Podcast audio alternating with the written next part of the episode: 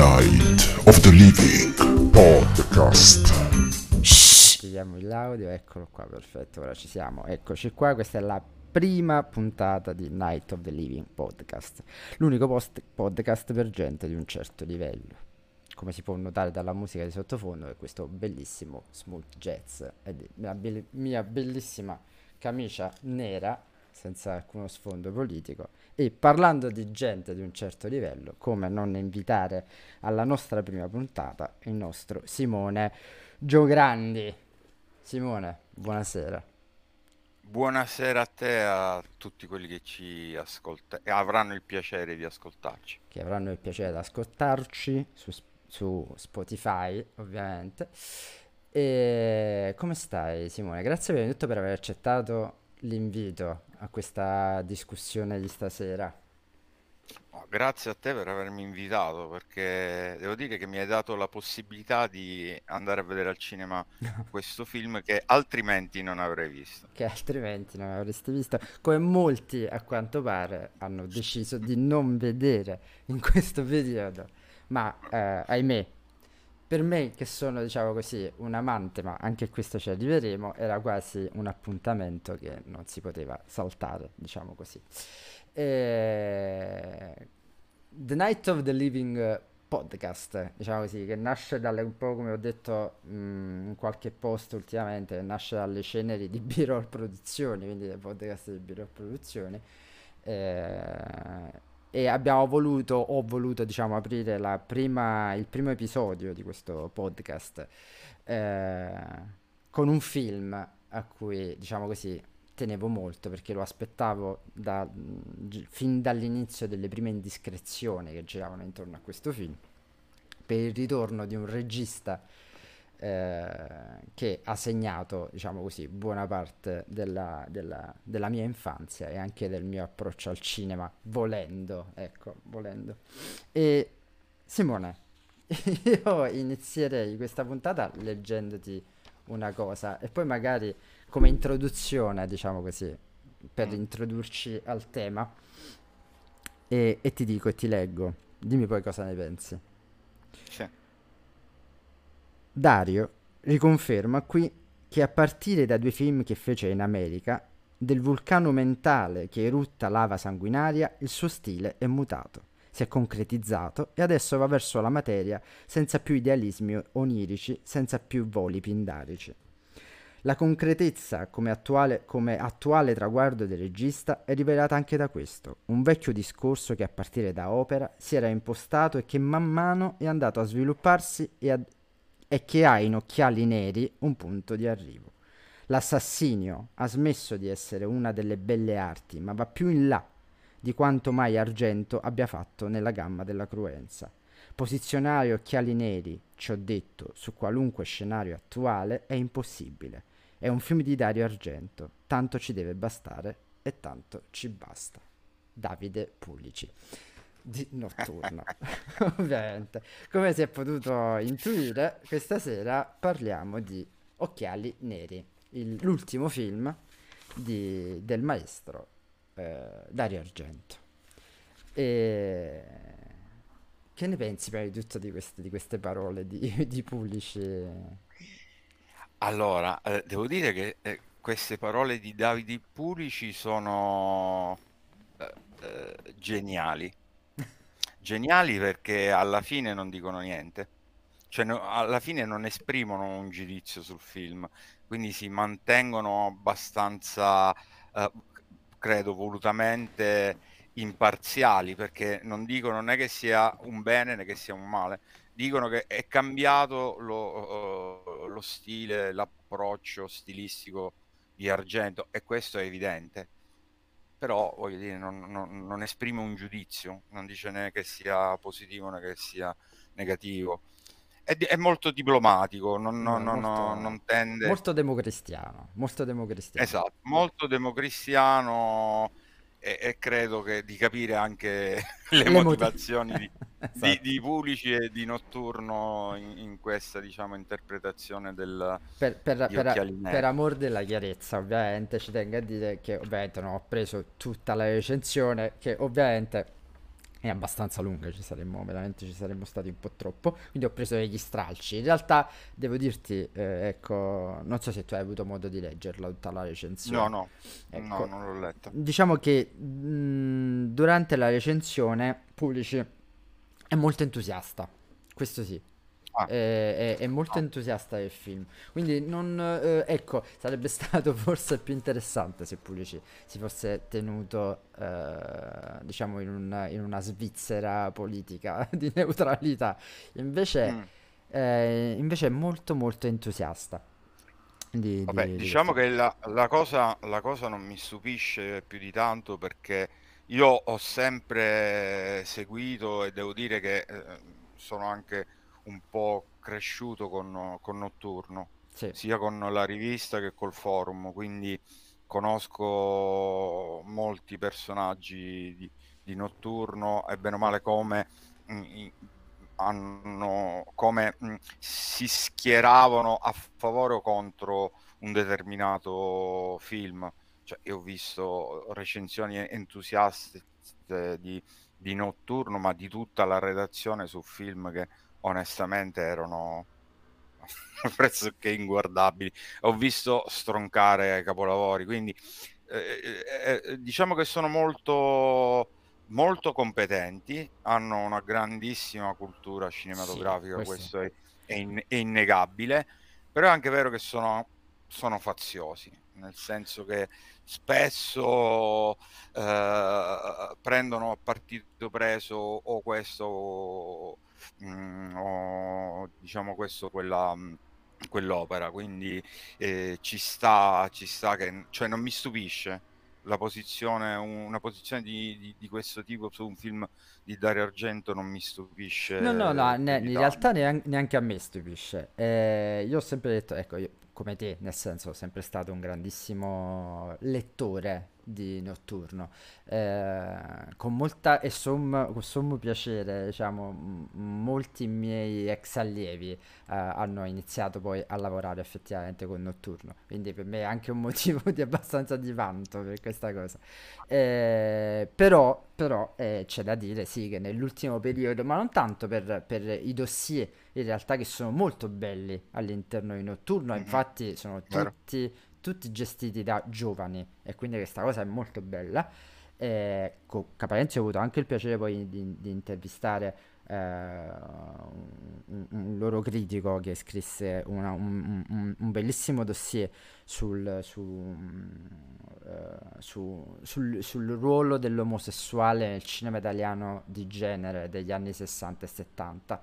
Quindi è, è veramente un dossier bellissimo. E, eh, quindi in realtà sì, buona parte del, del- del- del, del giornale, del magazine in realtà funziona e funziona benissimo. Io ho sempre pensato che lì dove mette mano Vulici comincia a, a- a tirare fuori un merdone senza limiti di veramente di, di- parte di luoghi comuni e poi di un modo tutto suo di fare, di fare Sì, critica verissimo, cinematografica, eh, verissimo. che spesso è incomprensibile. Spesso è È veramente vero, è incomprensibile. vero, è vero, è vero. Io ricordo che Vero. lui fece l'intervista ehm, per, eh, cioè partecipò al progetto di, di eh, Fulci for Fake, Sì, eh, certo, come no? È la dove voce narrante. È, la voce, è una delle voci narranti in realtà Eh, sì, perché, perché eh, gli fanno anche una, una- un'intervista per quanto riguarda chi è Lucio Fulci, qual è il ruolo di Lucio Fulci, Fulci all'interno del cinema di genere. E lui dice una serie di puttanate che veramente era da, da, da, da querela, veramente da querela. Se Antonella Fulci non gli fece una bella querela, doveva essere abbastanza fortunato.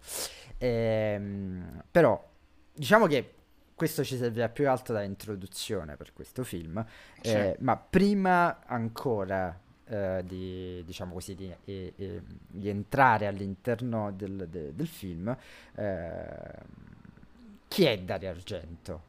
Chi è Dario Argento? Ma soprattutto ti faccio a te questa domanda: chi è Dario Argento? Poi magari ce la, ce la giriamo entrambi. Chi è Dario Argento? Ma soprattutto chi è stato Dario Argento eh, nel cinema italiano? Ma Dario Argento nel cinema italiano è stato sicuramente un, uh, un capostipite, il capostipite di un genere che eh, in maniera uh, eh, molto intelligente e eh, dotato di una tecnica non indifferente ha preso un po' uh, quello che veniva da, uh, dal recente passato, quindi dai, un po' dai suoi predecessori, mm, diciamo da quello che, che, che era l'albore, la, che costituiva gli albori del cinema horror italiano, e, ne, e, lo ha contestualizzato e attualizzato dandogli una, una forza dirompente, sia dal punto di vista mh, visivo ma soprattutto estetico, sì. perché i, i, primi film di Dario Argento sono soprattutto bellissimi da vedere esatto. e poi lui è riuscito a creare veramente una, uh, una simbiosi meravigliosa tra tutto quello che compone un film quindi dalla sceneggiatura alla fotografia alla colonna sonora, cioè è, è stato uno che ha curato veramente nei minimi dettagli tutti gli aspetti che, costi- che costruiscono un film. In modo quasi maniacale, oltretutto. Esatto, in, in modo quasi maniacale e, e dotato di grande, di grande, tecnica, le sue inquadrature, le sue carrellate, la sua fotografia, eh, diciamo, nei, nei, molti dei suoi film. Ricordiamo anche so... la grandissima manovalanza che c'era di quel periodo, soprattutto nel cinema italiano di quel periodo. Ma infatti, ma infatti quando ti dico che lui ha preso uh, spunto, ha, ha, costruito diciamo, la sua fortuna su una base più che solida, non mi riferisco solo al, diciamo, alle influenze cinematografiche, ma soprattutto a, a, al mondo che ruotava intorno al cinema in quegli anni sì. quindi era ovviamente fatto da tecnici eh, di, altissimo, uh, di altissimo livello e soprattutto, e questa è una cosa che si nota uh, tantissimo nei film eh, diciamo contemporanei mm. eh, di attori di, di, altissimo livello cioè le, i, i, film eh, che non è, non è, solo una prerogativa di Dario Argento, un po' il cinema di quegli anni. Sì. Il, il, cinema degli anni 70 era mh, mm, caratterizzato da grandissimi attori e grandissimi caratteristi, cioè anche chi faceva una piccola parte eh, cioè, sapeva, sapeva, recitare. Ma anche di, di, di, profilo internazionale, soprattutto. Cioè, sì, sì, sì, soprattutto. Da, da Leone sì, a Corbucci. A... Ma, ma perché in quegli anni il cinema italiano era, eh, era un punto di riferimento per la cinematografia mondiale, sicuramente. Sì. Quindi, quindi non era difficile avere uh, interpreti internazionali all'interno di una produzione italiana. Poi ovviamente dopo i primi, ma, ma sicuramente, anzi subito dopo il primo film Argento proprio esplose, quindi dalla, dal secondo film in poi non, non, ebbe più nessun tipo di problema né di produzione, di budget, di attori, quindi è riuscito a, a, ad avere un po' tutto quello che voleva, quindi con le idee eh, che non gli mancavano, con, le, con, la tecnica che non gli mancava, è riuscito a costruire eh, proprio il, il format di thriller uh, all'italiana, quello, insomma, quello che poi uh, ha fatto scuola un po' in giro, in giro per il mondo e che ci hanno scopiazzato un po', un po' dovunque. Esatto, ma soprattutto figlio del giallo all'italiana, già impostato in precedenza dal grandissimo maestro certo. che era Mario Bava di quel periodo per Argento Vabbè. ovviamente ruba a piene mani, come si eh, dire. Esatto, diciamo che ho evitato, ho evitato di, di nominarlo proprio per uh, eh, evitare questo parallelismo tra, il, certo. tra il furto e, e Dario Argento. no, però, però io, in effetti... io non posso mai non citarlo, perché se poi devo mettere su una bilancia e dire chi vuoi più bene a mamma o papà a quel punto devo dire ah, a mamma beh. perché mamma è bava eh sì no, diciamo che se torna per l'assassino credo che abbia costruito la, la carriera di esatto, Argento. Esattamente, esattamente. Ma anche la ragazza che sapeva troppo, totalmente in bianco e nero, ah, sì. in una Roma fotografata come mai più si è vista. Eh, Fantastica. E... Ehm, ma oltretutto c'è da dire, per esempio, che Dario Argento... Allora, io sono, eh, mi, mh, sono molto combattuto ogni volta che si parla di Dario Argento, perché eh, quando si parla di Dario Argento ci si scontra o con i detrattori di Dario Argento, oppure con i fan che hanno tipo, fette di prosciutto negli occhi e quindi automaticamente per loro qualsiasi cosa è oro fino a un certo periodo. Eh, cosa di cui abbiamo già per esempio anche parlato anche con te per esempio su Carcassa no? l'idea di, di, quando parlammo di Fenomena per esempio che per alcuni sì. è considerato ancora uno di quei film che ancora dall'argento poteva dare qualcosa mentre invece per me io per esempio ho, ho una vita abbastanza cioè una visione eh, che ho vita non lo so perché ho detto una vita però va bene ho una visione abbastanza ehm, diciamo non positiva di quel film perché penso che quello veramente sia il primo, primo uh, film da bocciare totalmente dall'argento, nonostante la fantastica interpretazione, ovviamente, del, di, di um, aiutami, di, uh, Jennifer, Jennifer Connelly. Uh, Connelly. Esatto, Jennifer Connelly che veramente da bambina era un, eh, così come adulta, veramente un'attrice prodigio. Però eh, regist- registicamente già là, secondo il mio punto di vista, già in quel momento, in quel periodo si sente la forte carenza eh, di argento che per me, per quanto mi riguarda, non è un problema tanto di, di, eh, di regia o qualcosa del genere, ma è un problema di tempo io ho sempre visto in Argento un grandissimo problema di tempo, cioè uh, un regista che non riesce necessariamente a stare a passo con il tempo. Uh, e, e, la sua regia resta inevitabilmente troppo uh, antiquata in un certo senso. Mm.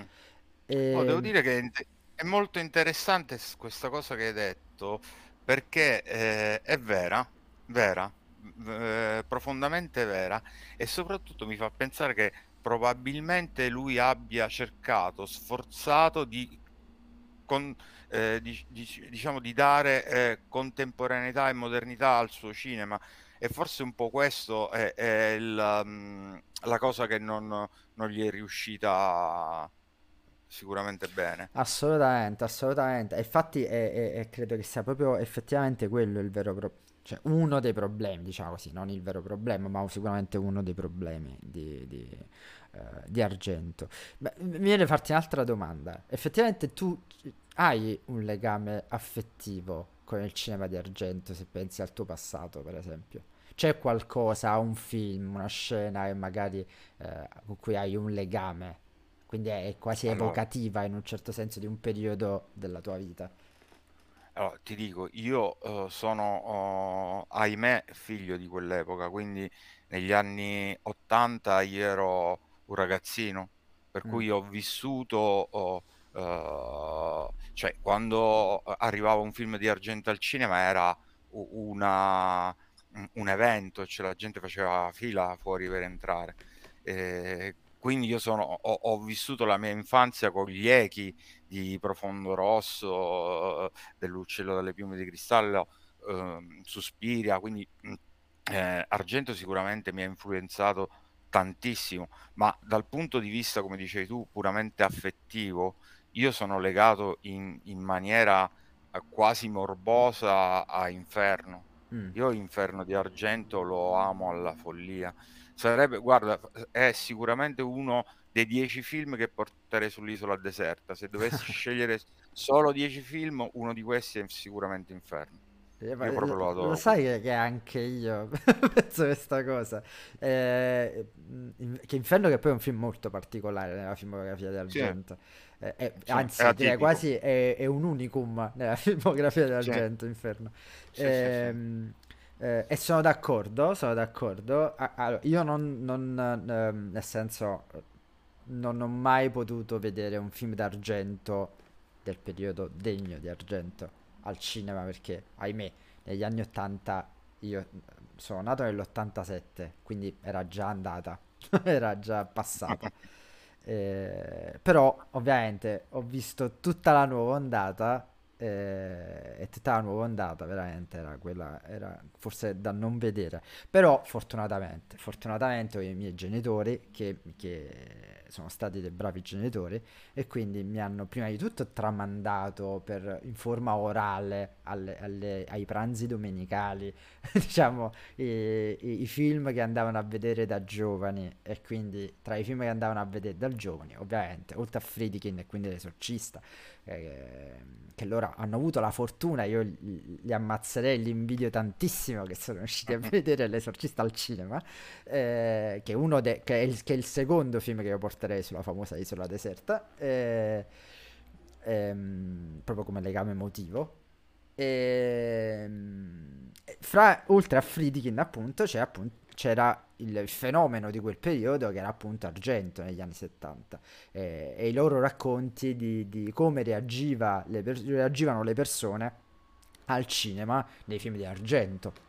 Eh, e quindi eh, questa, questa, questa, quasi questa, ehm, queste storie che sembrano quasi mitologiche in un certo senso in un cinema degli anni 70 italiano dove si poteva ancora avere una reazione così eccessiva, tra virgolette, eccessiva, ma con, con, questo trasporto incredibile per un regista come Argento, e film come quelli di Argento, e soprattutto sto parlando di film appunto come, come hai detto tu prima, giustamente, L'uccello dalle piume di cristallo, uh, ma ovviamente uh, film come Profondo Rosso, che è stato il vero film di, di eh, è stato lo spartiacque in un certo senso, l'abbandono del passato per andare verso un cinema totalmente certo. differente da quello che lui aveva fatto prima. Suspidia, ovviamente, e Inferno, che, che, sono i due film, anzi io direi i tre film, perché anche Profondo Rosso sono i tre film, secondo me, eh, inarrivabili del suo cinema.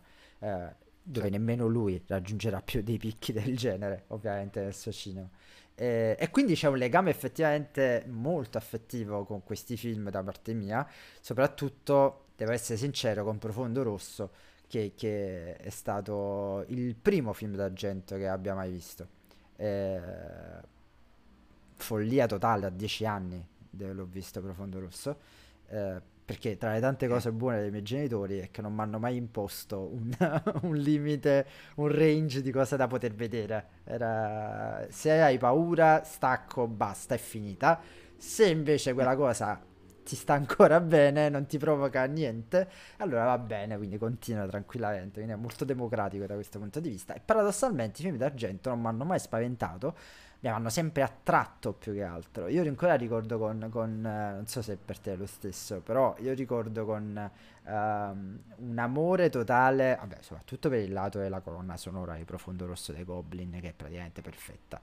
Eh, che poi ovviamente in Suspidia raggiungeranno poi l'apice della genialità, diventando poi uno dei dieci dischi da avere assolutamente nella storia della musica, praticamente mondiale. Eh, in profondo rosso quell'inizio incredibile con, con eh, tra, eh, diciamo l'intermezzo tra i titoli di testa e l'inizio del film con l'ombra del Natale che accoltella eh, questa ombra che accoltella il, il, il, il, pugnale il coltello a terra sporco di sangue con questi piedi di bambino stacco di nuovo in nero e continua di nuovo la musica titoli di testa che continua lì per esempio eh, è sempre stata una cosa che mi ha sempre scioccato, eh, sia dal punto di vista innovativo. Eh, non avevo mai visto un film che durante i titoli di testa, a metà dei titoli di testa, improvvisamente ti mette un inserto del genere per poi ricominciare di nuovo con i titoli di testa. Già ti ha fatto entrare nel film già ti ha dato quella, quel mood. Sei lì, ora puoi credere a tutto quello che succede, perché ormai sei, sei preso, ti ha catturato solo con quella scena. Ehm, quindi sì, quello per me è il, è il, vero legame affettivo, mi ricorda una bellissima infanzia, oltretutto Argento, eh, dei bellissimi film. Eh, ringrazio Penzolowski del, del follow e, ehm, eh, e quindi sì, quindi è, è, mi dà quest'idea, questa, mi ha sempre dato questa, questa, questa, sensazione di casa. Ecco, Argento mi ha sempre dato di quel periodo un'estrema sensazione di casa. non so tu se più o meno hai mh, all'incirca la stessa sensazione, però io ovviamente l'ho vissuta con gli occhi da bambino, diciamo così, eh, mentre tutti i miei amichetti guardavano eh, Fantasia 2000 della Disney, diciamo così, io fra Dylan Dog... Io ti dico che in effetti Argento uh, io l'ho scoperto tra virgolette un po' dopo perché io sono cresciuto con, con un cinema un po' più datato. Mm. uh, quindi quando ancora non ero in età da cinema uh, io sono cresciuto con Vincent Price e Christopher Lee. Ah, quando, quando la notte gli passava la Rai eh, io invece il primo film proprio primo film horror che ho visto al cinema in assoluto è stato La casa di Raimi nell'82. Fantastico, bellissimo. Quello è stato, e quello, mi ha, quello, me, quello è il film, e quello è un altro dei film che nei dieci che porterei sull'isola. Cioè, tu hai visto la cambiato... Evil Dead al cinema? Sì, sì, fantastico, quando uscì. Fantastico. Cioè, sala strapiena, urla di gente, a, perché... Eh, Que- era una cosa che non si era mai vista. Ma io immagino quelle carrellate nei boschi, immagino vederle sì, sullo schermo. Cioè la, gente, la gente impazzita, la gente impazziva, cioè urla, tu, gente che usciva dalla sala. Eh, quindi io diciamo che ho avuto un, un'introduzione al cinema horror poco italiana. Poco, itali- mm, poco italiana. poco italiana.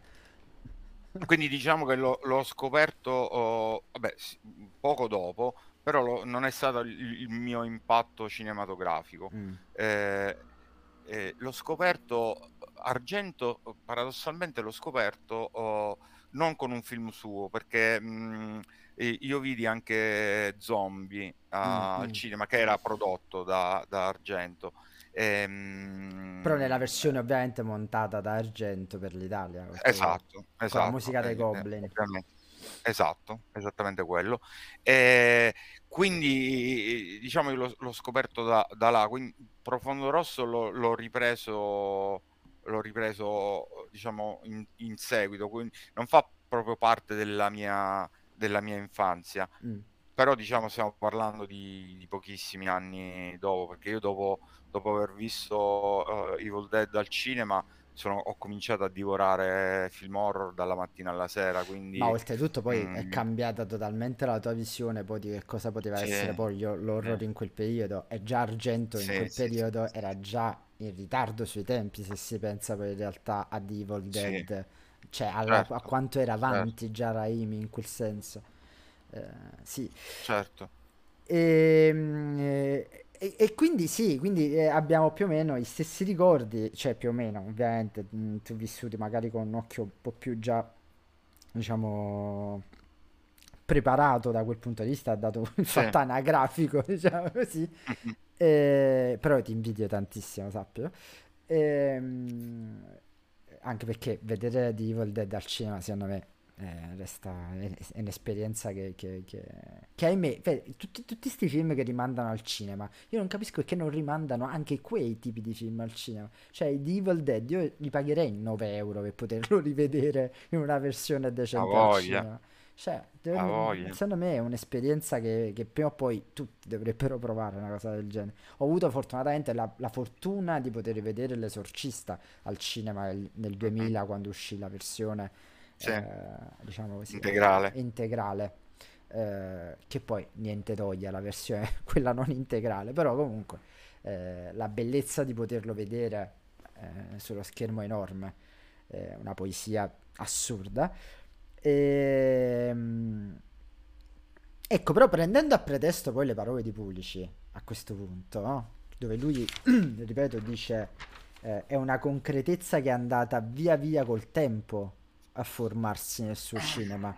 E, e, io per esempio su questo non sono d'accordo. Non so tu, ma io su questo non sono d'accordo perché lui eh, Pulici mette come e poi e qui si arriva a occhiali neri.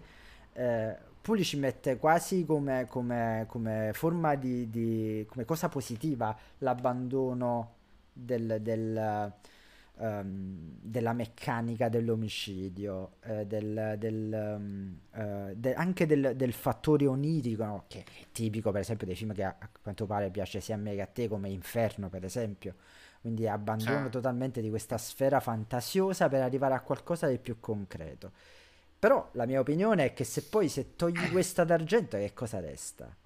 Se togli i fronzoli visivi, eh, se togli, se togli la- la- l'aspetto fantasioso per quanto riguarda la- la- l'anarchia de- de- onirica e, e addirittura anche la, la- l'orchestra, l'orchestra, eh, la- diciamo l- l'omicidio orchestrato, eh, ad Argento certo non può restare la sceneggiatura, perché Argento non è mai stato uno sceneggiatore dei suoi film, ovviamente, perché ricordo che Argento è stato tra gli sceneggiatori di eh, C'era una volta il West di, di- di- eh, di Sergio Leone.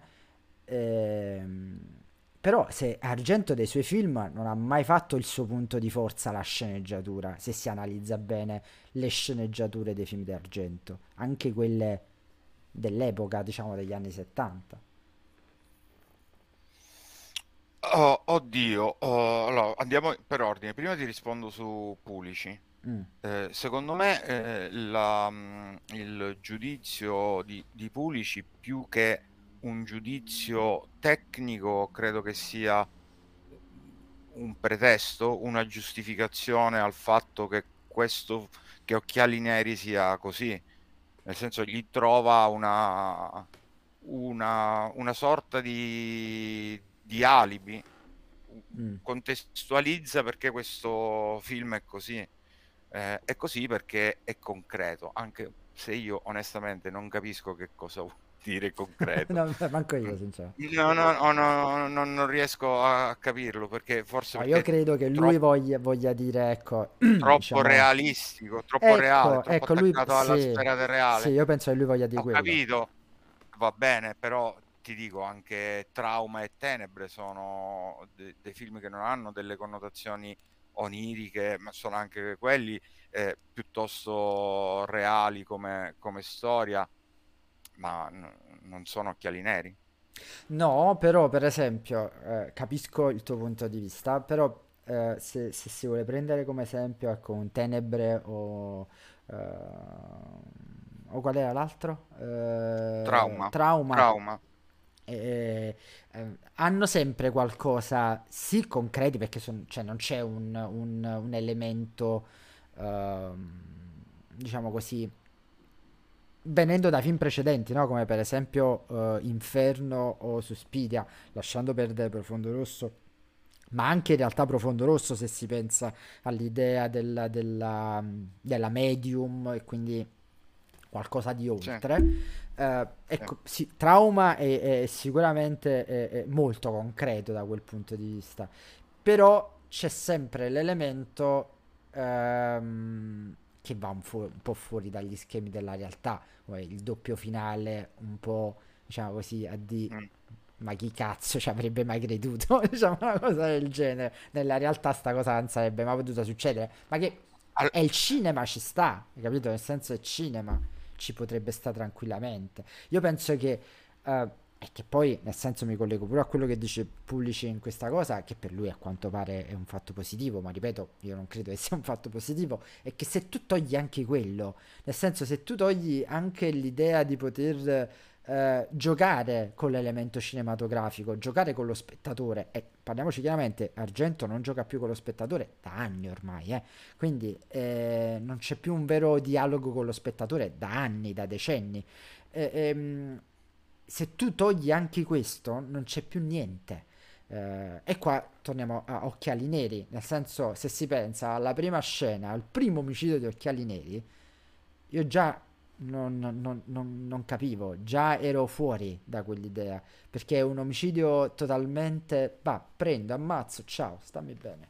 A parte l'elemento splatter, diciamo così, di sti fiumi di sangue, che poi si vedranno molto poco, se non all'inizio nel film, E, e penso che Sì, là avrà si finito vedono. tutto il budget per gli effetti speciali. Sì, sì, ma probabilmente. guarda, te lo stavo dicendo io perché in effetti gli effetti speciali di mm, Stivaletti Stivaletti, sono di ottimo, sono di ottimo livello, come però si sempre. vedono, Questo è- ah, sì, come sempre, si vedono all'inizio e alla fine, basta. se basta, esatto. Eh, oltretutto nel finale con una certa citazione. Però, Ah, eh, dai. Però auto, Autocitazione. autocitazione, autocitazione, ma autocitazione anche, vabbè, poi ci arriviamo. Però comunque con, con, ehm, l'omicidio in questo film non esiste. Non esiste la sfera del, come dice anche Pulici, ma prendendolo come un fattore positivo, io non credo che possa essere una cosa positiva in un thriller. Toglierci l'elemento del- della fantasia dietro l'omicidio, cioè l'ABC di, di- di quello che Bava poi ha insegnato per tutta la sua vita. Nel senso, Ma es- tutti possono uccidere, ma è il modo in cui uccidi che rende un omicidio vagamente interessante. Ma, ma sì, perché ritornando alle parole di Pulici, a quello che hai detto tu, eh, se fai un thriller, per quanto co- concreto sia, deve, deve seguire bene o male delle, delle regole. Eh sì, Perché se, se vuoi fare tu una cosa concreta dove non, non ha importanza chi sia l'assassino e perché uccida, allora fai ripioggia di sangue. esattamente. Che, che voglio dire, è un film bellissimo, mh, concreto, crudo, che non ha, ehm, non non ha suspense, non c'è thriller, però è un'altra storia, un altro, un un altro modo di, di interpretare eh, l'omicidio, l'assassinio. Sì, Se tu fai un thriller dove c'è un'indagine poliziesca, dove c'è uh, uh, un serial killer, eh, eh, insomma, co- con- per quanto concreto possa essere il film, per quanto possa essere attaccato alla sfera del reale, deve avere dei quel, quel- quell'odore di, Ah, di, eh, di- certo. di suspense, di thriller, ti deve un po' suscitare qualcosa, Eh, per cosa forza. che Occhiali Neri Non ha. non Allora, fa. facciamo un attimo, facciamo un, piccolo recap della trama di Occhiali Neri, magari per chi non l'ha visto. Ok, Allora, eh, O- Occhiali Neri è la storia di eh, una prostituta, un escort, Ro- a Roma, ambientato a Roma, eh, di una escort che eh, per sfuggire a un assassino di prostitute eh, fa un incidente in macchina dove eh, subisce un trauma cranico che eh, le eh, causa la, la- diciamo così, la, la, mancanza di vista. Non provvisoria, ma perenne. Ehm, nell'incidente di auto eh, lei eh, fa perdere la vita a, a, eh, due cinesi, una coppia cinese con un bambino che però non muore durante l'incidente, che poi diventerà praticamente il- il- l'accompagnatore, diciamo così, il, il- il suo aiutante. Eh, sarebbe brutto da dire suo cane, che però in realtà c'è un cane, però diventa il, il bastone della vecchiaia, diciamo così, di sta, di sta ragazza. Ma a quanto pare l'assassino non si vuole fermare là, ma eh, la insegue e quindi le dà ancora la caccia e dovranno lei, cieca e il bambino sfuggire alle grinfie dell'assassino. Ora, la- c'è da dire che la sceneggiatura è stata scritta negli anni 90, perché è una sceneggiatura che lui scrisse per Cecchicori prima che Cecchicori fallisse. E Cecchicori fallì e lui non poté girare più questo film. E devo dire, non so se tu sei d'accordo, ma che si sente che è molto anni 90 questa sceneggiatura. È percepibile che è molto anni 90. Forse, forse, eh, dirò di più, negli anni 90 era già forse troppo poco anni 90 questa sceneggiatura.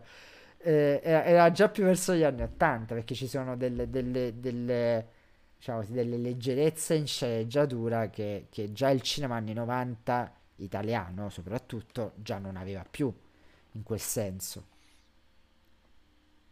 Sì, Mm, mm, sì, vabbè, poi non lo so, magari della, ah, della sceneggiatura ne parliamo un po' più approfin- approfonditamente, Eh, però eh, sì, il, mm, Occhiali Neri ha, ha un problema di fondo che, che, che ha un, dispera- è un disperato tentativo di fare qualcosa di attuale eh, eh risultando vecchio. Sì. Secondo me questa è un, è un, po' la sintesi di, di Occhiali Neri. Eh, c'è il disperato tentativo con, con molti atteggiamenti, con molte eh, situazioni che dovrebbero essere veramente eh, molto attuali, ma che nel contesto eh, risultano, risultano veramente vecchie. Sì, mm. scelte... Questo credo che sia... Sì, delle scelte che sono veramente eh, fuori tempo massimo in un certo senso. E poi devo dire, in realtà la scena iniziale... Oddio, cioè nel senso io ci ho ben sperato all'inizio, eh, come al solito con i film d'argento, ci ho ben sperato all'inizio, soprattutto di questo periodo, ci ho ben sperato, perché l'idea di far vedere eh, questa periferia di Roma con questa, queste transizioni lente, eh, che vanno a sfumare, prima su i palazzi, eh, poi seguire lei in macchina che non si sa dove sta andando, perché sta andando, ma assume improvvisa questa musica molto dolce in sottofondo che dà quasi un'idea di, di ehm, molto onirica in un certo senso, quasi ti fa entrare in un'atmosfera. Se, lì veramente si respira un'atmosfera che poi non ci sarà più inevitabilmente per tutto il film. Però eh, si entra in una certa atmosfera di tranquillità, di stranezza, di particolarità anche con l'idea dell'eclissi, dell'eclissi solare, eh, dove lei quasi stralunata si ferma con la macchina, guarda su e vede questa enorme eclissi. E tu pensi, però, non sembra qualcosa alla, alla, non lo so, mi dà l'idea quasi alla Nouvelle Vague francese, in un certo senso come inizio. Ma veramente mi ha fatto ben sperare. Ho detto cazzo, se la faceva in bianco e nero era ancora meglio. Cioè, nel senso avrebbe, avrebbe reso ancora di più. Ma dura 10 secondi. Quanto dura? Poi un minuto, un minuto e mezzo. Poi a un certo sì. punto, dal titolo di testa in poi, diventa il cartaio. Non lo so. È... No, Secondo me, secondo me diventa peggio del cartaio. Sì, peggio del cartaio, non so se c'è qualcosa peggio del cartaio, però eh, forse giallo è peggio del cartaio. Eh, non so se tu l'hai visto giallo suo. Sì, eh, purtroppo sì. Brody. Madonna mia. E ecco, in, si, si eh, ritorna, a parte l'idea dell'assassino che ammazza le prostitute, che sembra quasi presa dalla... Eh, ma poi, eh, che però lì era un tassista eh, Ermonnezza sembrava da là l'assassino in giallo era Ermonnezza. Eh, però eh, eh, qua ritorna l'idea. Qui addirittura se lì se in giallo cercava di dare in modo molto sconclusionato sempre in modo molto sconclusionato una, una uh, un'idea su perché questo assassino si comportasse in un determinato modo, lasciando perdere che poi lo faceva solo perché aveva l'ittero. Lasciamo perdere questo. E che, ripeto, è il motivo per cui quel film si chiama giallo, non perché è un giallo, ma perché lui ha l'itterite, cioè nel senso lui ha una malattia. Eh, che fa venire gli occhi gialli, oltretutto. Quindi ecco, vedete la puntata di Dottor House girata male. E in questo non c'è manco più l'idea di voler dare una spiegazione su perché questo assassino ammazzi. Ma tu l'hai capito perché sto No, la dà. Ah, allora, iniziamo a, a, a, parlare di occhiali neri. Sì. Allora, prima io l'ho, l'ho capito qual è il motivo per cui l'assassino uccide, quindi ora magari te lo dico. Speri, non quello io quando cre- lui scende dalle scale e le urla quella cosa. Sì. Sì. Eh, ma quello è... purtroppo... ma, eh, ma, allora, il problema, io ti dico, la, la, il problema di, di occhiali neri, gro, grossissimo, grossissimo, è un problema di scrittura, eh, ma proprio dei, dei dialoghi, eh, che eh, purtroppo io a differenza tua ho notato subito dall'inizio. Mm. Innanzitutto ci sono una marea di cose buttate lì e che non hanno alcun senso, che non influiscono in nessun modo con la, con la storia, ma sono prese e buttate là. Sì. Come ad esempio l'Eglissi iniziale, che in effetti con, con il resto del, della storia non c'entra assolutamente nulla, è messo là, c'è un'eclissi, forse per, solo per giustificare che la, che la protagonista si mette gli occhiali neri in quel momento, ma poi per il resto... Ma lo sai che io in realtà ci ho visto anche come... Nel senso, se... mi sarò fatto tutto un mio film personale, però ci ho visto anche una sorta di che poi forse lui la credo che l'abbia anche detto in qualche intervista, però eh, che ci sia una sorta di premonizione, anche l'immagine simbolica del cerchio nero che copre la luce, già come idea che poi lei diventerà cieca, hai capito? Può essere, mm. è possibile, sì, è possibile che sia una, una, mena- una metafora della cecità. Dai, te la, te la, te la buono. ah, a me, a, a lui. Eh. Vabbè, gliela buono. Eh, io, io più che altro ci ho visto una citazione di Macchie Solari di Armando Crispino, però... Anche, anche. Uh, perché anche là quello è ambientato a Roma e dà inizio a una follia omicida, esatto. quindi mm, forse anche quello, però... Oltretutto, scusami se ti interrompo, stesso periodo di quel film dove in America invece è stato girato appunto Non aprite quella porta, dove Tobu permette nei titoli di testa delle eruzioni solari, oltretutto, quindi sì, strana coincidenza. Sì, strana. Eh, ma eh, il, eh, veramente la cosa che io ho trovato... Uh, allora, a me, a me, dispiace essere cattivo con Dario Argento perché voglio dire, non ho nessun motivo per esserlo, però sono anche piuttosto oggettivo. Poi devo dire che nella mia vita ho visto tanti film, quindi ho la presunzione di, di riuscire a distinguere eh, a, a, prescindere da, da, dal valore soggettivo che posso attribuire a una pellicola, eh, se un film sia bello o brutto. E questo film purtroppo Occhiali Neri a tratti imbarazzante perché diventa involontariamente comico. Esatto. Cioè ci sono delle situazioni che eh, alla fine fanno ridere. A, a, a, eh, io te l'ho detto anche in, in, privato, dopo che sono uscito dal cinema in macchina ripensando ad alcune scene mi, mi sono messo a ridere. cioè, eh, esatto. E non è esatto. normale che e non è normale che tu ti metta a ridere dopo aver visto un film di Dario Argento, non è, non è del tutto normale. Oddio, e, nell'ultimo e il, il problema è, è, è, uno dei grossissimi problemi, eh, sta nei dialoghi nelle situazioni, ma ti dico all'inizio. Però ti posso eh, dire una cosa, ricordo... scusami se ti interrompo. Però no, no, non è mai stato manco quello il punto forte d'Argento. Se tu ripensi a dei dialoghi dei, dei film di Argento, erano tutti un po' cretini in realtà, solo che uno li contestualizzava nel periodo storico in cui Bravo. Non, non, solo li contestualizzava nel periodo storico, ma poi lui li eh, eh, riusciva a sorreggerli dal punto di vista visivo. Esatto. Poi lui tecnico, cioè con la sua regia, riusciva a rendere bella qualunque cosa. Io, guarda, io sono, io ancora ho in testa, ma proprio fissato in mente le, le, le carrellate di Tenebre. Esatto. In Tenebre ci sono dei giochi di, di, di, di macchina che sono meravigliosi. Sì. E quindi là poi i protagonisti possono dire quello che cazzo vogliono, però a te rimane impresso quello qua non c'è questo impatto visivo, questo impatto visivo, quella concretezza di cui parla Davide Pulici.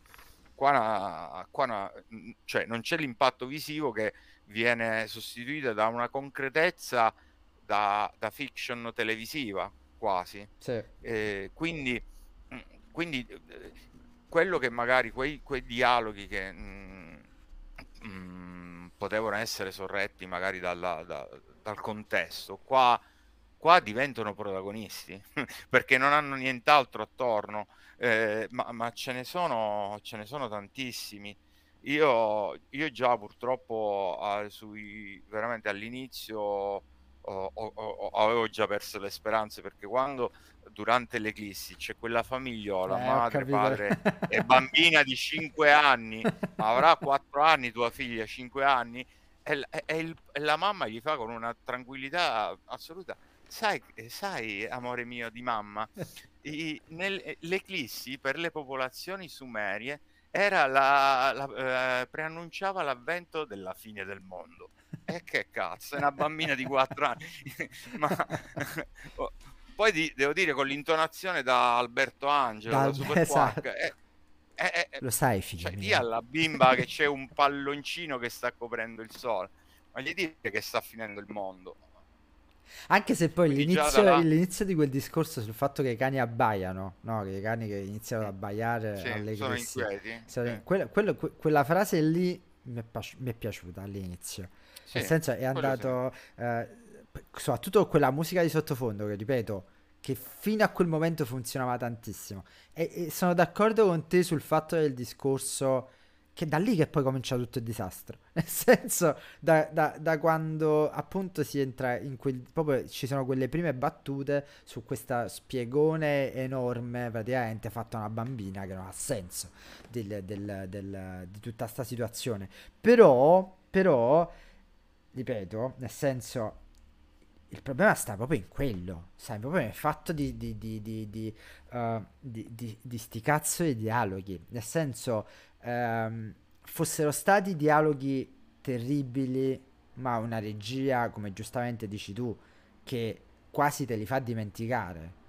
Un po' come è stato fino a Opera, che Pulici oltretutto cita, nel senso, ma in Opera, eh, che è un film, eh, nel senso è un film veramente, dal punto di vista parlo solo di sceneggiatura, è un film molto stupido, eh, però ha una regia che ancora Argento tiene. Certo.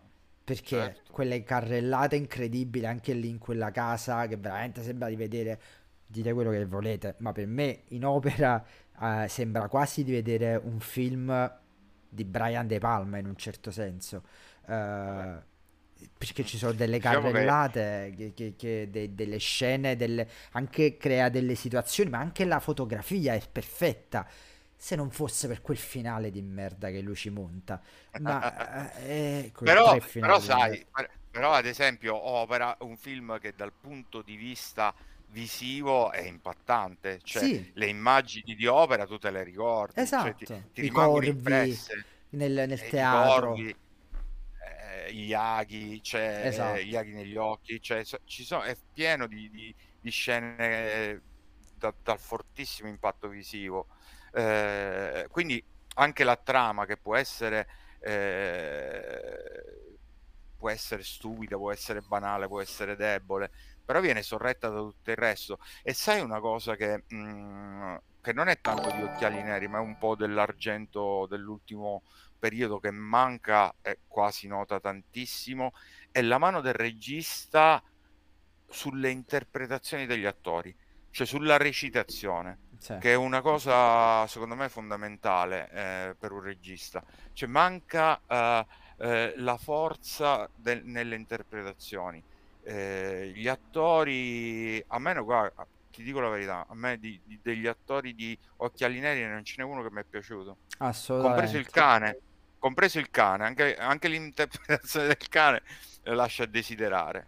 Quindi, guarda, forse l'unico che ha un'interpretazione credibile, no, neanche. Eh, A me, a me il bambino non mi è piaciuto. Bravo, è l'assassino. L'assassino è l'unico che ha un'interpretazione eh, credibile, ma tutti gli altri, a cominciare dalla Pastorelli, che secondo me eh, Argento non, l'ha- non ha spiegato bene alla Pastorelli che tipo di film stava andando a fare, perché secondo me ci sono dei momenti in cui è convinta di stare girando un cinepanettone. Ecco, Cioè, perché ecco, ha degli, eh, atte- esatto. ha degli atteggiamenti e delle, delle movenze da- veramente da Natale a Las Vegas. Infatti questo ci porta a Elena Pastorelli, cioè vabbè, la protagonista del film.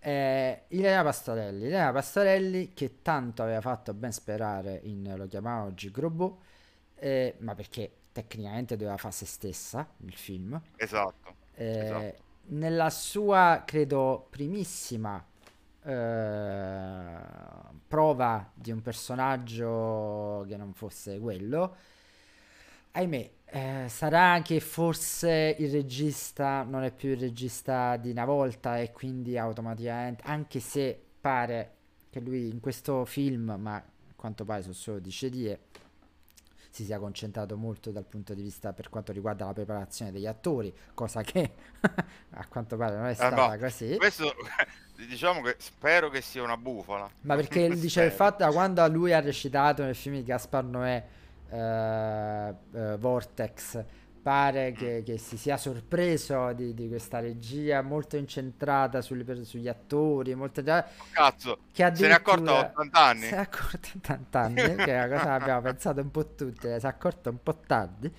Eh, però a quanto pare anche che tu te ne sia accorto a 80 anni non l'hai saputo comunque mettere in pratica. Ora, sarà che tu non l'abbia voluto mettere in pratica o non l'hai saputo mettere in pratica, sarà che Ilenia Pastorelli non è un'attrice. Eh, fatto sta che vedere Ilenia Pastorelli in questo film è stato come vedere Asia Argento in tutti i film di Argento. Ma, eh, guarda, su Asia Argento però ti devo dire una cosa. Che qui recita quasi bene, quasi. E sai perché? Ma c'è anche un motivo. Perché in questo film lei si è trasformata in Daria Nicolodi. È vero, è verissimo. Sembra, sembra, da- ma anche fisicamente, il Sì. taglio di capelli, eh, come è vestita, cioè sembra Daria Nicolodi. Sì, è verissimo. Quindi, quindi è, è- è un- di un livello, diciamo, superiore la sua interpretazione. Certo, non arriverà mai ai livelli di Daria Nicolodi, però No, della mamma, ovviamente, Daria Nicolodi. sì, Ma sì, no, è, è- è quasi credibile, è veramente quasi sì, credibile. vero. Eh, tranne quando urla impaurita in mezzo alla campagna, eh, che là dici ti prego ammazzala subito, falla smettere di urlare.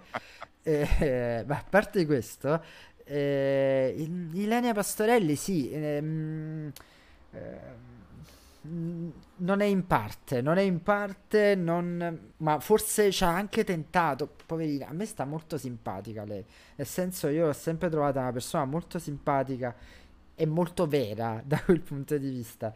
Ehm, che però in determinati film questa cosa può funzionare, perché ripeto, in Gig Robot lei era, era se stessa. In questo film sembra quasi eh, che lei, cioè sembra, è così, nel senso lei che recita, si vede Elenia Pastorelli che recita una parte. E ahimè vedere Elenia Pastorelli fare la cieca sembra quasi, eh, non so, una brutta imitazione di Ray Charles in un certo senso, è lei che Sì, sì, guarda è, lei che si, mo- sì, sì, sì, è, è totalmente poco credibile. Molto No, ma non poco credibile, è proprio i- incredibile, ma incredibile Incredibile, esatto. che non si può credere. Totalmente incredibile, eh, non in senso positivo, ovviamente. Eh, quindi sì, Elena Pastorelli assolutamente no, l'assassino sicuramente sarà forse un attore abbastanza eh, interessante, ma dubito che, che uscirà fuori qualche altra cosa, nel senso da, da tutto questo cast.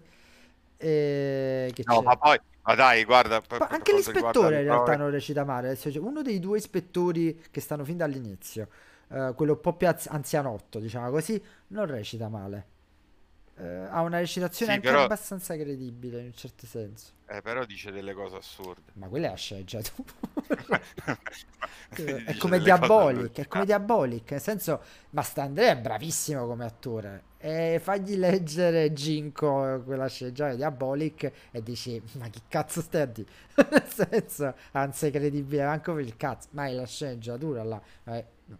La colpa dell'attore è relativa in quel caso. eh. Secondo il mio punto di vista, a parte la Pastorelli e, Ar- e Asia Argento, eh, non me la pre- non ce l'ho con il resto del cast perché là veramente hanno avuto de- delle battute che sono da mani dei capelli, veramente da mani dei capelli.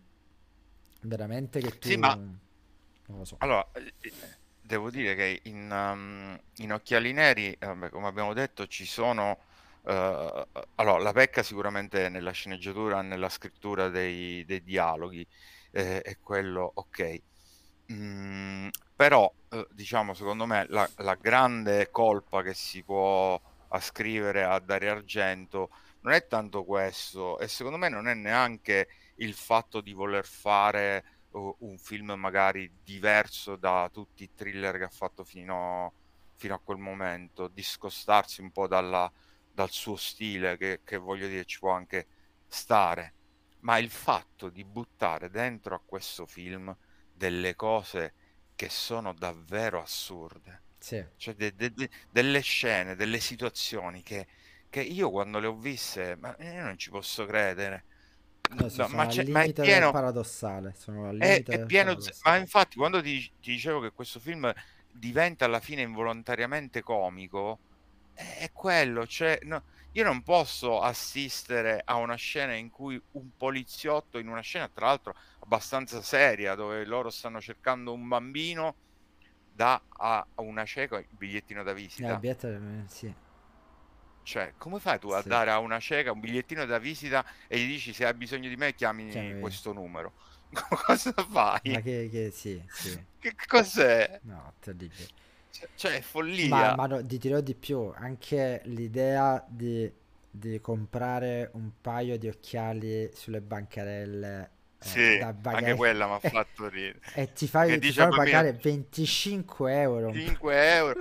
Tra l'altro devo dire che è l'unico, l'unico eh, episodio, penso al mondo, all'universo, in cui non si tratta con una bancarella di un, di un per Esattamente. il prezzo. Cioè, quant'è? 25 euro, ok. Sì, ma poi oltretutto al cinema ti dirò, cioè al cinema hanno cominciato tutti a, a urlare contro lo schermo. T'hanno fregato 25 euro. Ma che cazzo dici? Ma posa sti occhiali? E effettivamente sì, e effettivamente sì. Ma oltretutto non si capisce bene perché c'è quella scena. Nel senso, perché quella scena? Che, che- senso ha mettere quella scena? Cioè, Ma perché tenersela? Ma infatti, cioè, in, in questo film so- è pieno di situazioni che eh, in effetti col, col contesto della storia no- non c'entrano un cazzo, cioè, so- sembrano prese e buttate là forse per riempire dei buchi e Esatto. arrivare A a un una durata decente, esatto. Perché, perché in effetti il film dura, dura poco, dura Sì, un'ora e venti, mi sa, no- sì, non sì. arriva neanche un'ora e mezza. Quindi magari per arrivare a, a un minutaggio decente per poter essere proiettato al cinema ha dovuto buttare là delle situazioni e delle scene che eh, alla fine sono paradossali, come lei che spara col fucile e bambino che gli, che gli indica. Dai, è, è troppo ridicolo, anche perché poi in quella scena la Pastorelli è... L'ho preso? eh, L'ho eh, preso? Ma che cazzo sì, sì, cioè, è, è- è da ridere, è comico. E, che poi, tra l'altro, la cosa più comica di tutto è che ha il bersaglio a due metri e stai sparando con un fucile a pallettoni. Che anche se lo, lo- lo sbagli di Esatto. due metri lo, lo- Esatto. l'avresti preso Esatto. sicuro. Quindi è, è veramente ridicola quella scena. Ridicola, così come è ridicolo quello che succede due minuti prima.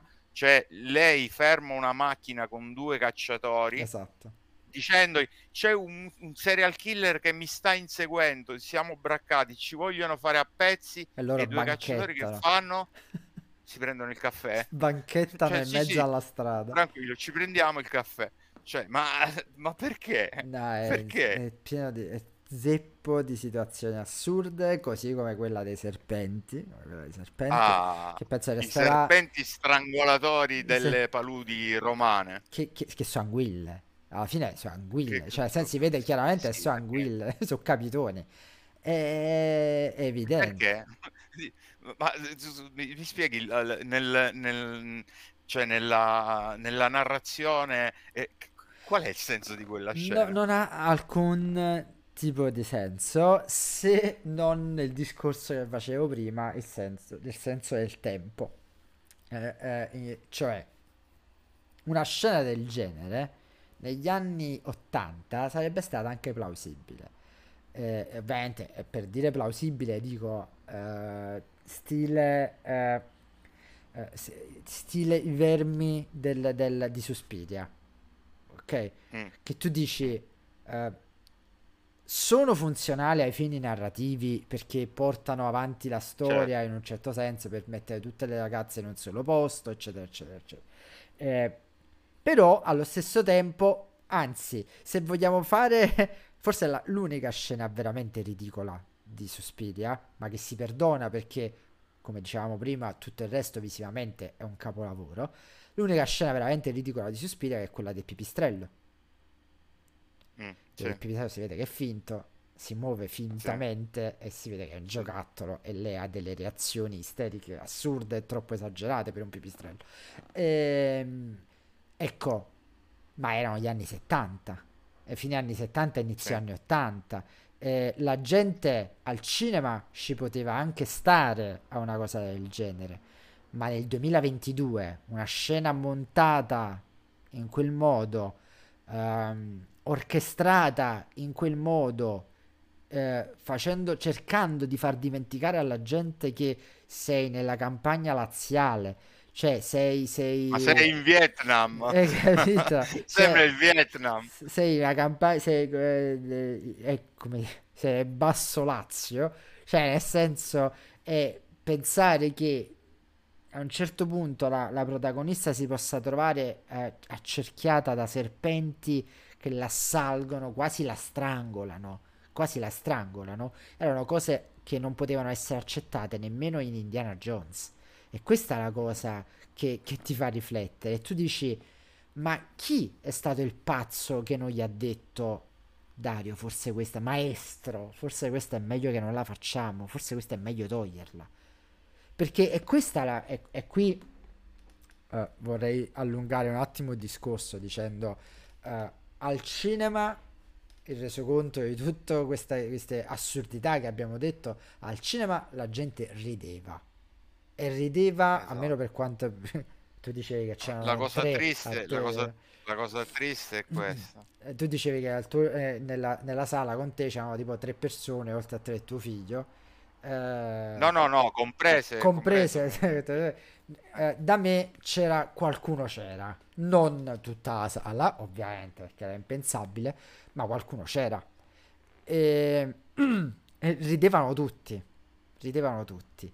E io mi sono ritrovato a un certo punto, come ti ho detto anche in privato, mi sono ritrovato a, a- a stare male, a stare veramente male, a essere triste, eh, eh, a vedere gente che rideva di un mio mito, un mio mito dell'infanzia. eh, e pensavo nel mio cervello, questa gente con Profondo Rosso non avrebbe mai riso, con Suspiria non avrebbe mai riso, con Inferno non avrebbe mai riso, con L'uccello dalle piume di cristallo non avrebbe mai riso. E allora mi fa pensare che il vero problema non è Argento. A questo punto il vero problema non è più Argento. Il vero problema sono tutte le persone che stanno dietro Argento, tutte le persone conti- che continuano a non dirgli la verità. Eh, che forse perché io eh, amo profondamente l'idea che c'è dietro tutto ciò. Amo profondamente l- la- l'amore che questa persona, questo regista, prova verso quest'arte che è il cinema. Perché, oh, Argento ha iniziato a fare cinema facendo veramente tutta la, la- la trafila per poter arrivare alla Certo. regia. Era uno che, che che- che l'ha sempre detto, è uno che amava e ama il cinema nel vero senso della parola. Eh, eh, è uno che il cinema gli ha salvato veramente la vita da questo punto di vista, nonostante che non venga da una famiglia disagiata, sia chiaro, ma che gli ha salvato la vita proprio nel senso che gli ha trovato un posto nel mondo. Quindi è uno che il cinema lo ama, lo ha sempre amato.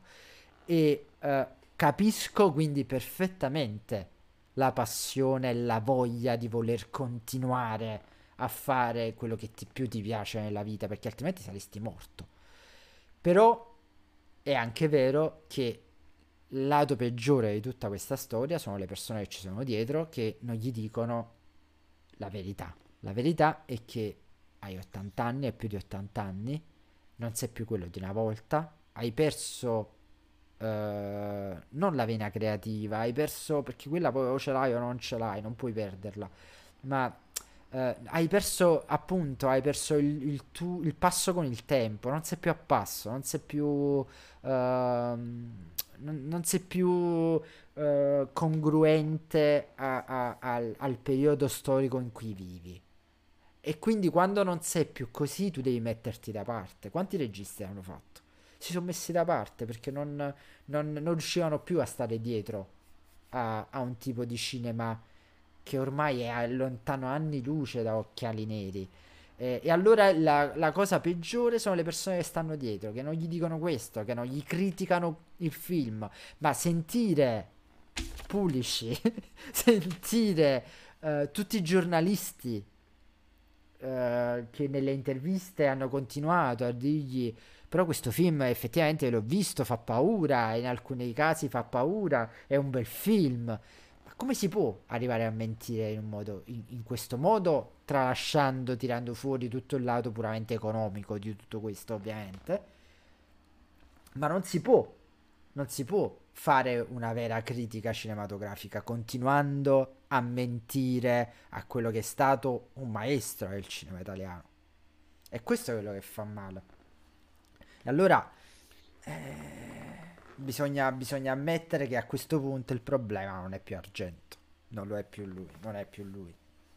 Vabbè, eh, evidentemente se continua a, nel bene e nel male a fare film, perché è, è, vero che non fa un film l'anno, però voglio dire, li, li fa.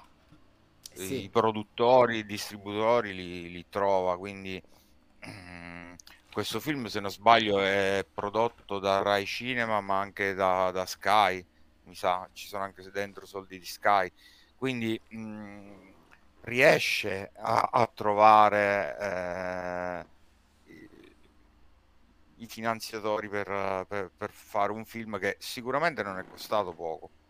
Cioè, non è un colossal, ma non è neanche un low budget. C'ha, avrà un suo budget dignitoso. Sì. Però onestamente sai che cosa? Io non credo che sia tanto il problema del non, non lo stare al passo coi tempi, perché non lo stare al passo coi tempi può significare anche che tu fai un buon film, però non, non, non, è un film contemporaneo e che risulta anche ai giorni nostri datato. Ma il problema di, di Occhiali Neri non è quello. Il problema di Occhiali Neri è che oggettivamente, quindi a prescindere da, eh, dal bene che uno possa volere ad Argento, è un brutto film, è proprio brutto. Cioè, brutto, cioè, non sì, è che sì. ci sono vie di mezzo, uh, è un film che io personalmente sconsigli- sconsiglierei eh, di vedere. Ma, ma, ma sì. senz'altro. Assolutamente. E come sì. dicevi tu, e, come dicevi tu dalle testimonianze de, della sala dove sei stato, è un film che purtroppo si rende ridicolo. Si rende ridicolo in più di una, di una situazione. Eh, l'abbiamo, l'abbiamo detto all'inizio, ma e, e, tra l'altro qua mi collego sempre al fatto della concretezza. Io sarei stato molto più uh, contento se dietro al serial killer, eh, dietro scusa, alle motivazioni del serial killer ci fosse o non ci fosse un, motivo, solo perché sei pazzo e quindi mm. ti va di ammazzare la gente, che per me ci può stare benissimo, senza andare a sviscerare traumi infantili, abusi o che, qualunque tipo di, di altra motivazione o addirittura eh, perché in una scena si vede che lui si sniffa cocaina, sì. anche quello non, non, si capisce che cosa inutile. c'entra. Nel... Esatto, totalmente, esatto inutile. totalmente inutile. Vabbè, sei un, un, un, drogato, alcolizzato, quello che vuoi, ci vuoi mettere dentro la critica che la droga fa male, mi sta pur bene, ok? Ma la motivazione di questo serial killer, signori, è che lui ammazza la gente perché non si vuole fare la doccia. Cioè la motivazione perché puzza, perché la gente lo, uh, lo, lo critica, quindi lo, uh, lui dice lo umilia, mh, mm, perché gli dice che puzza, perché non si lava. Cioè questo, questo serial killer basta che si fa una doccia alla settimana oppure si cambia i vestiti una volta al giorno. Non ha più una motivazione. Esatto, risolve tutti i suoi problemi.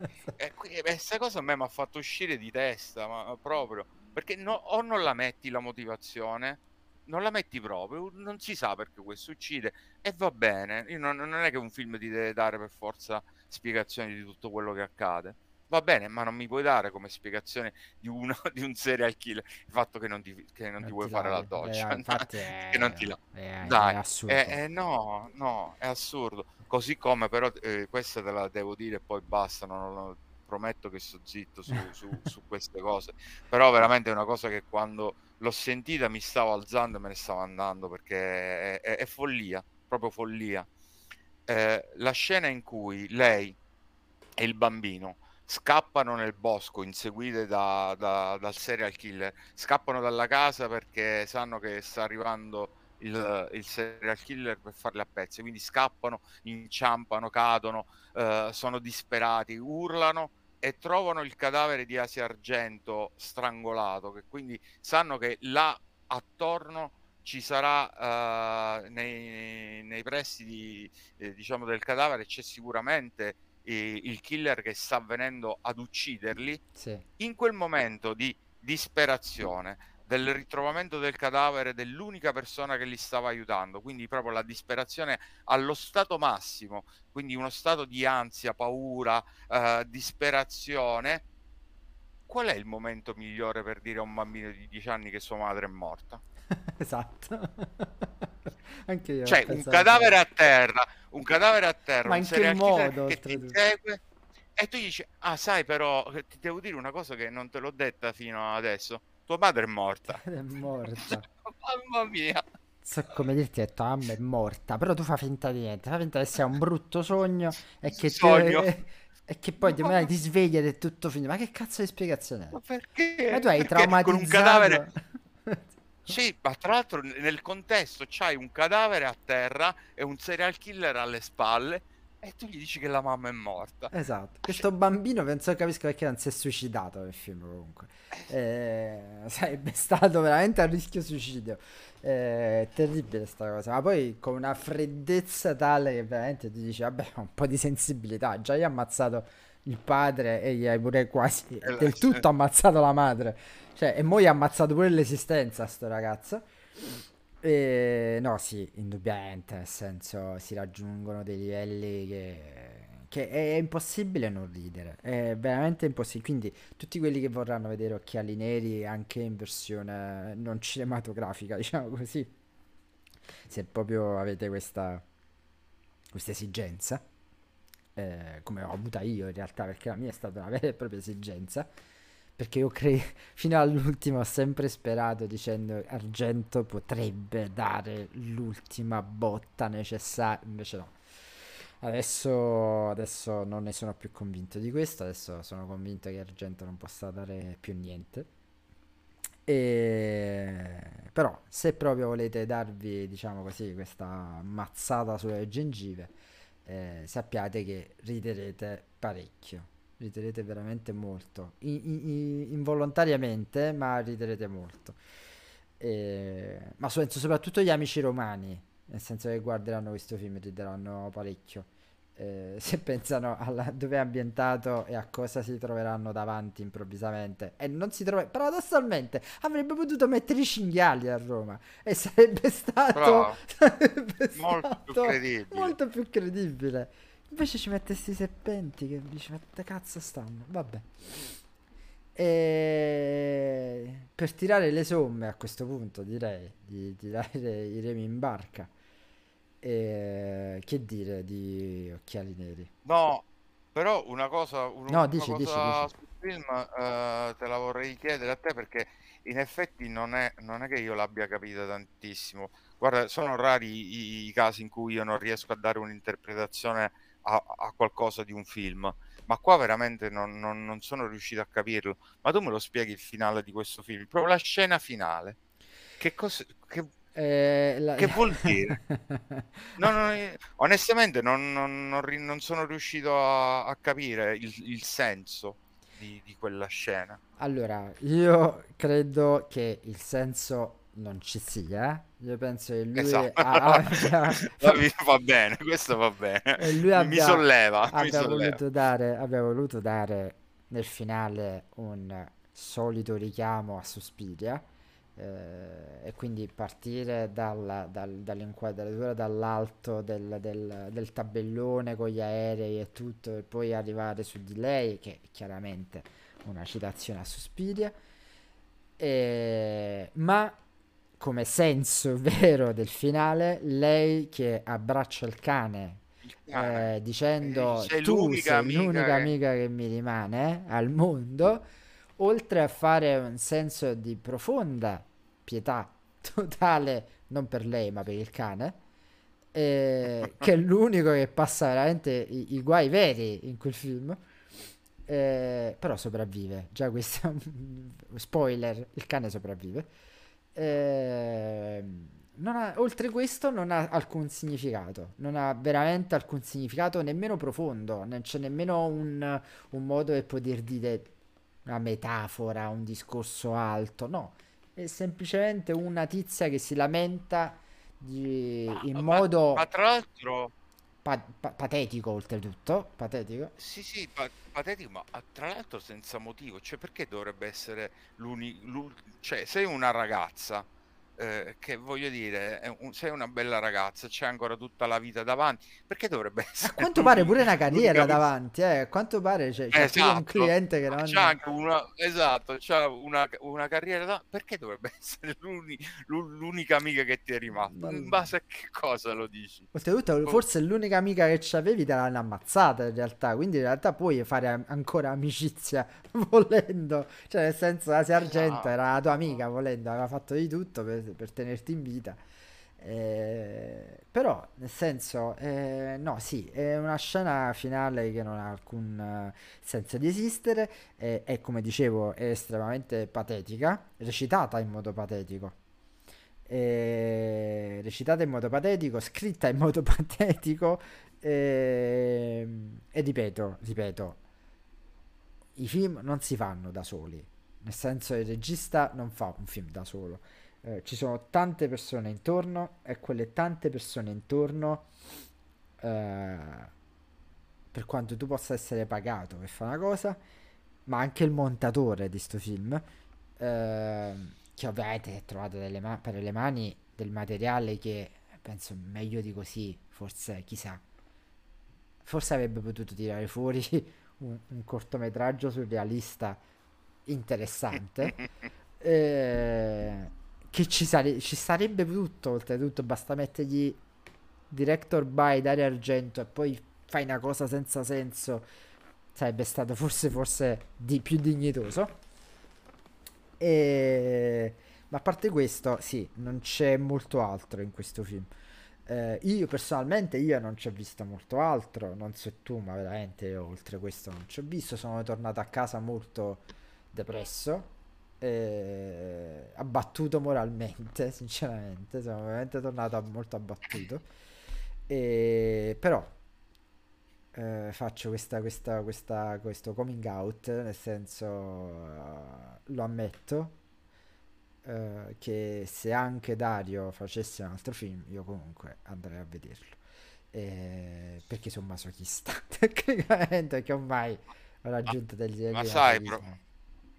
Ma probabilmente, probabilmente anch'io, però come dicevi tu, il, il problema di fondo non è tanto lui, è un po' tutto quello che c'è attorno, ma a partire dalla critica, ok, però anche da, da chi gli sta attorno quando prepara e realizza un film. Perché voglio dire, quello che, che abbiamo notato noi, com'è possibile che nessuno l'abbia notato? Ma soprattutto i produttori, soprattutto i produttori. Ah, bravo, perché voglio dire, eh, chi- evidentemente chi ha prodotto questo film non ha letto il copione, No, cioè, non letto. non- eh, infatti, cioè, se a carta bianca e, e sta cosa, sai che a me, onestamente, mm, io gli voglio tanto bene a Dario Argento, Ma- però a me, a me questa cosa mi dà infinitamente fastidio.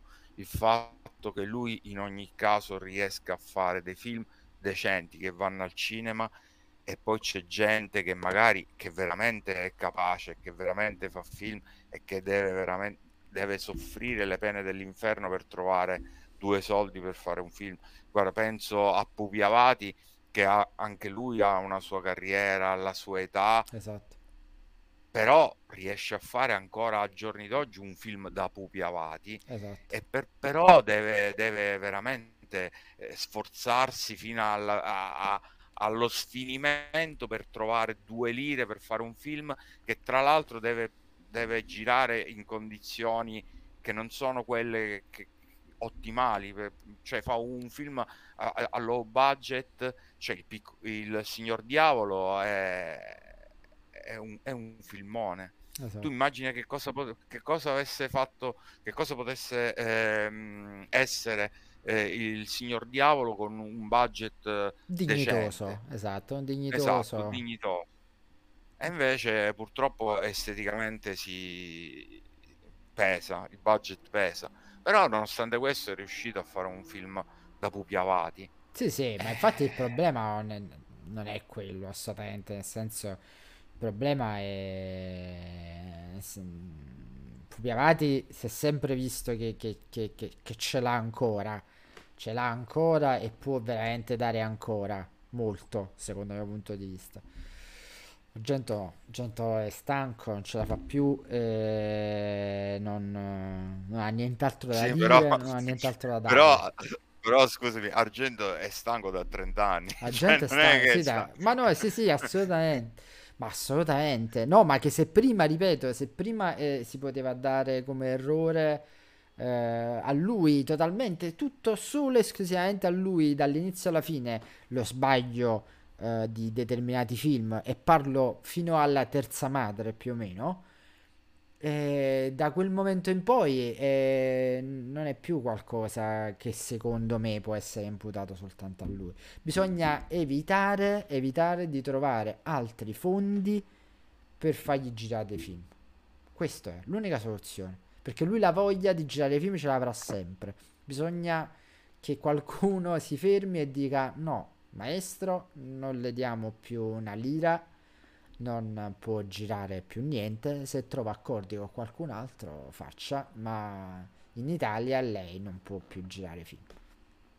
Eh, ma il fatto è che secondo me lo, lo, trova, se non lo trova in Italia lo trova da qualche altra parte. Vabbè, ma quanto avrà guadagnato sto film? Non avrà guadagnato niente, cioè nel senso... Cazzo avrà guadagnato un cazzo di niente. Quindi sono soldi a fondo perduto. Quanta gente troverà che gli dà soldi a fondo, per, fondo perduto al, a Dario Argento? Arriverà a un certo punto e tutti si romperanno il cazzo e dire guarda, forse non siamo più così convinti di poterti dare altri soldi.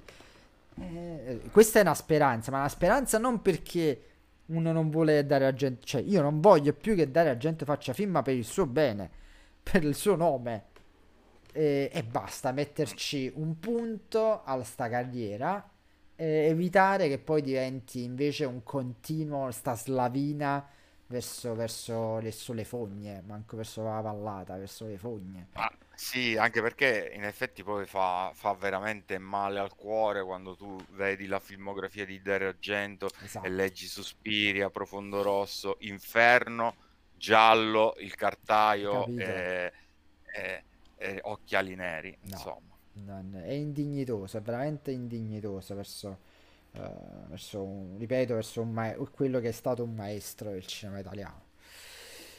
Vabbè, eh, però, eh, Occhiali Neri è stato questo, è stata, è stata questa esperienza. Eh, sono contento di, di, aver vissuto questa esperienza con te Simone di questo film. Eh, sì, a- anche per me è stata, devo dire, una... Allora, devo dire che eh, se l'avessi visto da solo e non avessi fatto sta live ci avrei sofferto di più. Sì, è stato, è stato molto... Quindi abbiamo condiviso esatto. un po' esatto. l'esperienza. Abbiamo tirato fuori quasi in psicanalisi questo, questo, questo sì. trauma de- del cinema. Detto questo, io ti ringrazio per essere stato a questa prima puntata di Night of the Living Podcast. Eh, Grazie a te. E ovviamente potrete ascoltare questo, questo, questo primo episodio su Spotify, oltre che in video su, uh, su Twitch e forse prossimamente, se Danilo avrà voglia, su YouTube. E detto questo, vi saluto tutti e ci vediamo alla prossima puntata di The Night of the Living.